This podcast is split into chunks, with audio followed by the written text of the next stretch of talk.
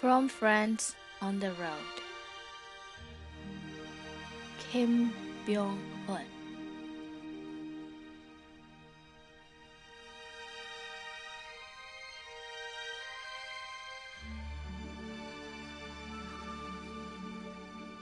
This story, written in 1960, is narrated by a middle aged party comedy chairman in the countryside who encounters a young woman on the train on his way back from an important regional meeting. The narrator is quite taken by the maiden's vivacity and youthful beauty and becomes interested in the tin pail that she has carried aboard the train, full of baby carp that she is transporting to her fish farm. The following excerpt begins right after the young woman, who got off the train at one of the many stops to fetch water for her pail, does not return in time and misses the train. Soon our train reached the next station. Without giving myself time to think, I ran into the passenger car and came back out with my baggage. Then, before anyone could argue, I jumped off onto the platform, clutching my bag and the maiden's pail in my arms.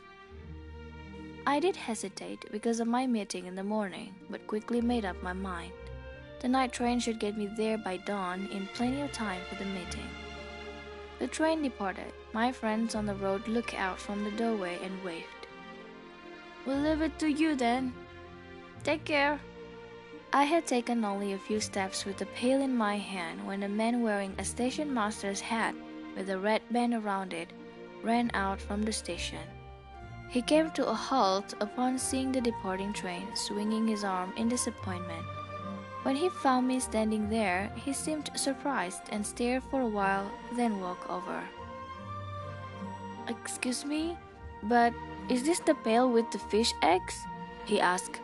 When I said yes, the station master explained that someone at the other train stop had called about the pail and asked him to take care of it until the owner came for it.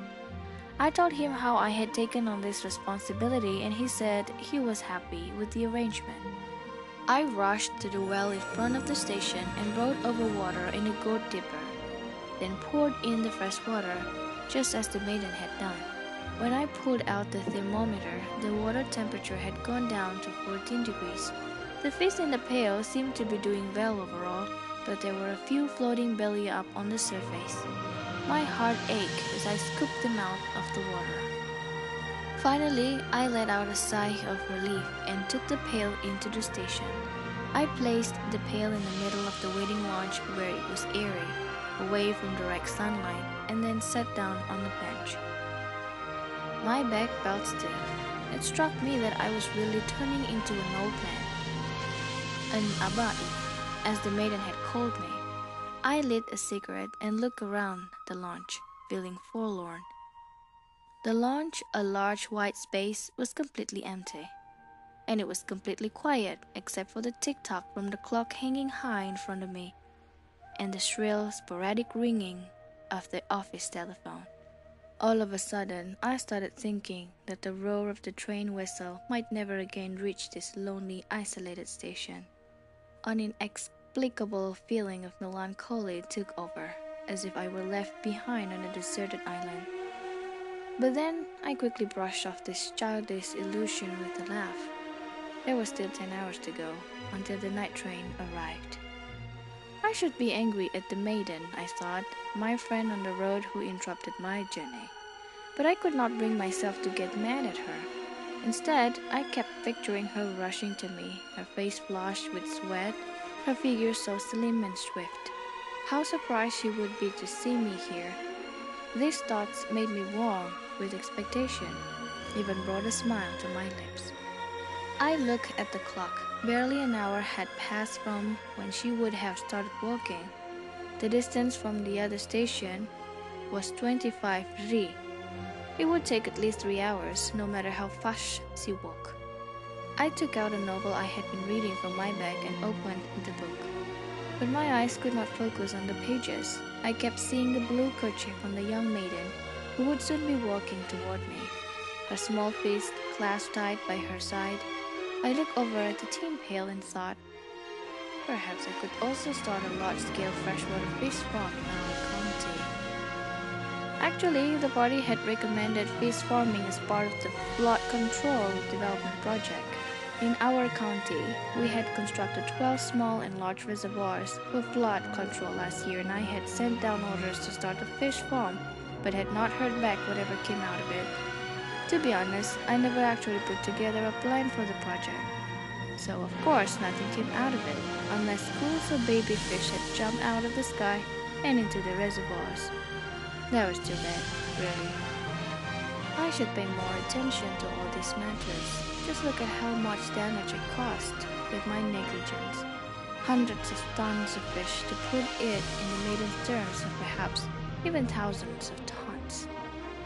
I felt quite guilty, but there was nothing I could do about what had already been done. When the young maiden got here, I would discuss all this with her, tell her about the situation in our county. If people went to the trouble of digging new ponds just for fish farming, working with reservoirs that had already been built would be a simple job. I kept thinking and thinking. Suddenly, I heard footsteps thumping outside the door, and the waiting room door swung open. The young maiden ran in.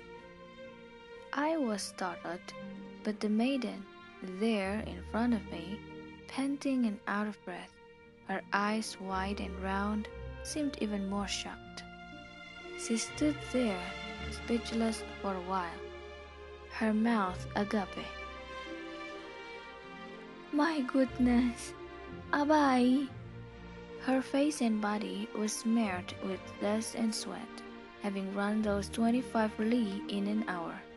I looked into her big eyes, cloudy and lifeless with concern and my heart grew so hot that I could not find the right thing to say. I put on a quick smile and pointing at the pail, said, Why don't you take a look inside your pail? I'm not sure if I did things right, but. Only then did she rush over to the pail and looked in, lifting the cover at a corner and pulled out the thermometer. Then she abruptly turned her head, still wrapped in the blue kerchief, toward me. At that moment, her eyes were so full of joy and liveliness, glowing like wild grapes covered with morning dew. I had never seen such eyes before. The maiden lifted herself up and took a few steps toward me.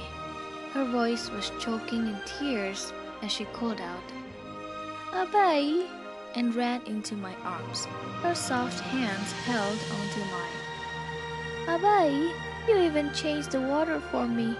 Thank you, thank you. She was stammering. Tears fell from her eyes like clear drops of dew, as if she were unable to bear the overwhelming joy and gratitude. I felt like her warmth and happiness flowed into me through her two hands tightly wrapped around my wrist. My, you are being a fool, a maiden like you, all grown up, crying like this? I said. But my own eyes were also warm with tears. I guess tears are not simply expressions of sorrow, but of other clear and deep emotions as well. The maiden now was slightly blushing, revealing dimples on her cheeks. We sat down on the bench side by side. I feel so bad that you had to get off the train because of me, now you have to take the night train. Were you on your way to attend some urgent business? I really am so sorry. The maiden said with concern, over and over. No, no, I'm in no hurry. The maiden was so apologetic that I wanted to make up a convincing reason for my trip that would make her feel better, but could not think of anything. The maiden took out a hard boiled duck egg from her bundle then, after peeling off the egg white, broke the yolk into soft little bits and sprinkled them into the pail. So, where are you headed, Abai? I am getting off at Pongsan. What? Pong San? I'm going to Songbong. I was startled at her answer. It turned out that we practically lived in the same town. Which co-op do you belong to? I asked. The one at Chonge village. Chonge? I see. What about you, Abai? Me?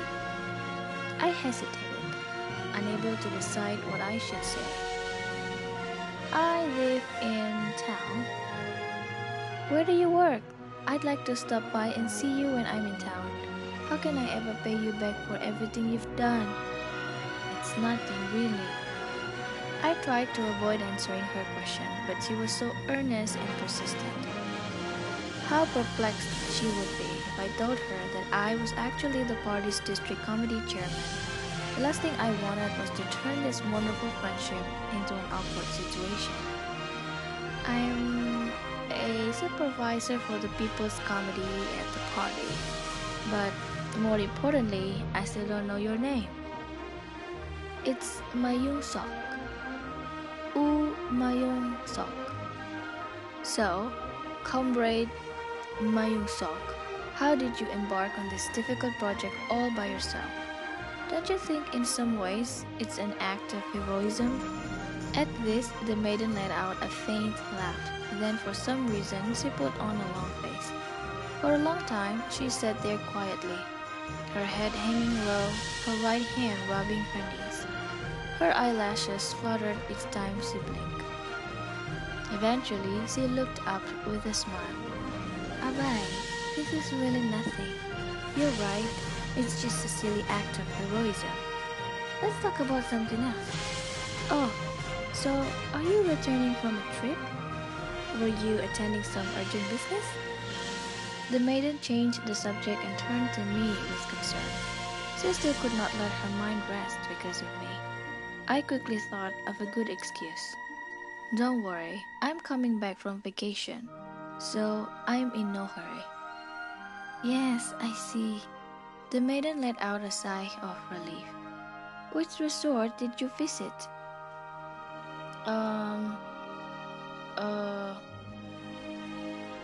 I was at Mayuayang Sand Mountain. I hadn't thought that far, so I had to answer her with the first thing that came to mind. I had always wanted to visit Myohyangsan Mountain. Oh my, Myohyangsan! The maiden said excitedly, clasping her hands together on her chest. Did you get to see the temple where the great monk Siu's son lived?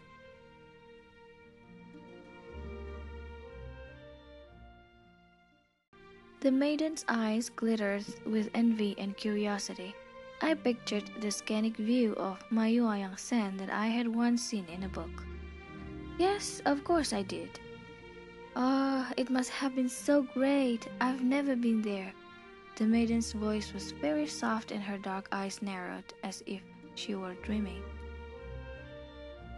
You know, I'm always thinking about traveling to all the places in the world all the famous temples and the ancient remains, the grand new buildings, mountain tops peeking out of clouds, and endless East Coast sea. And, well, you should.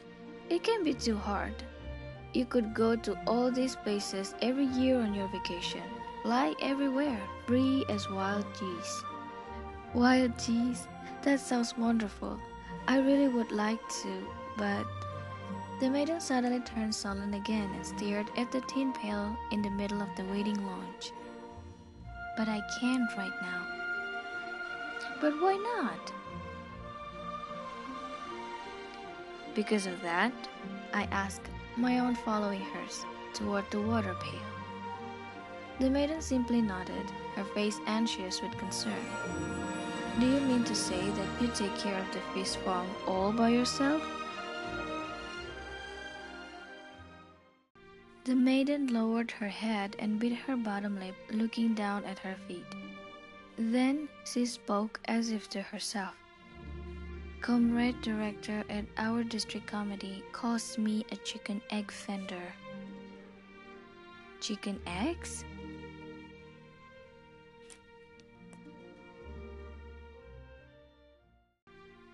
A long time ago, there was a man who crossed a frozen field with a bundle of chicken eggs hoping to hatch those eggs and raise the hens, then get more eggs and raise even more chickens.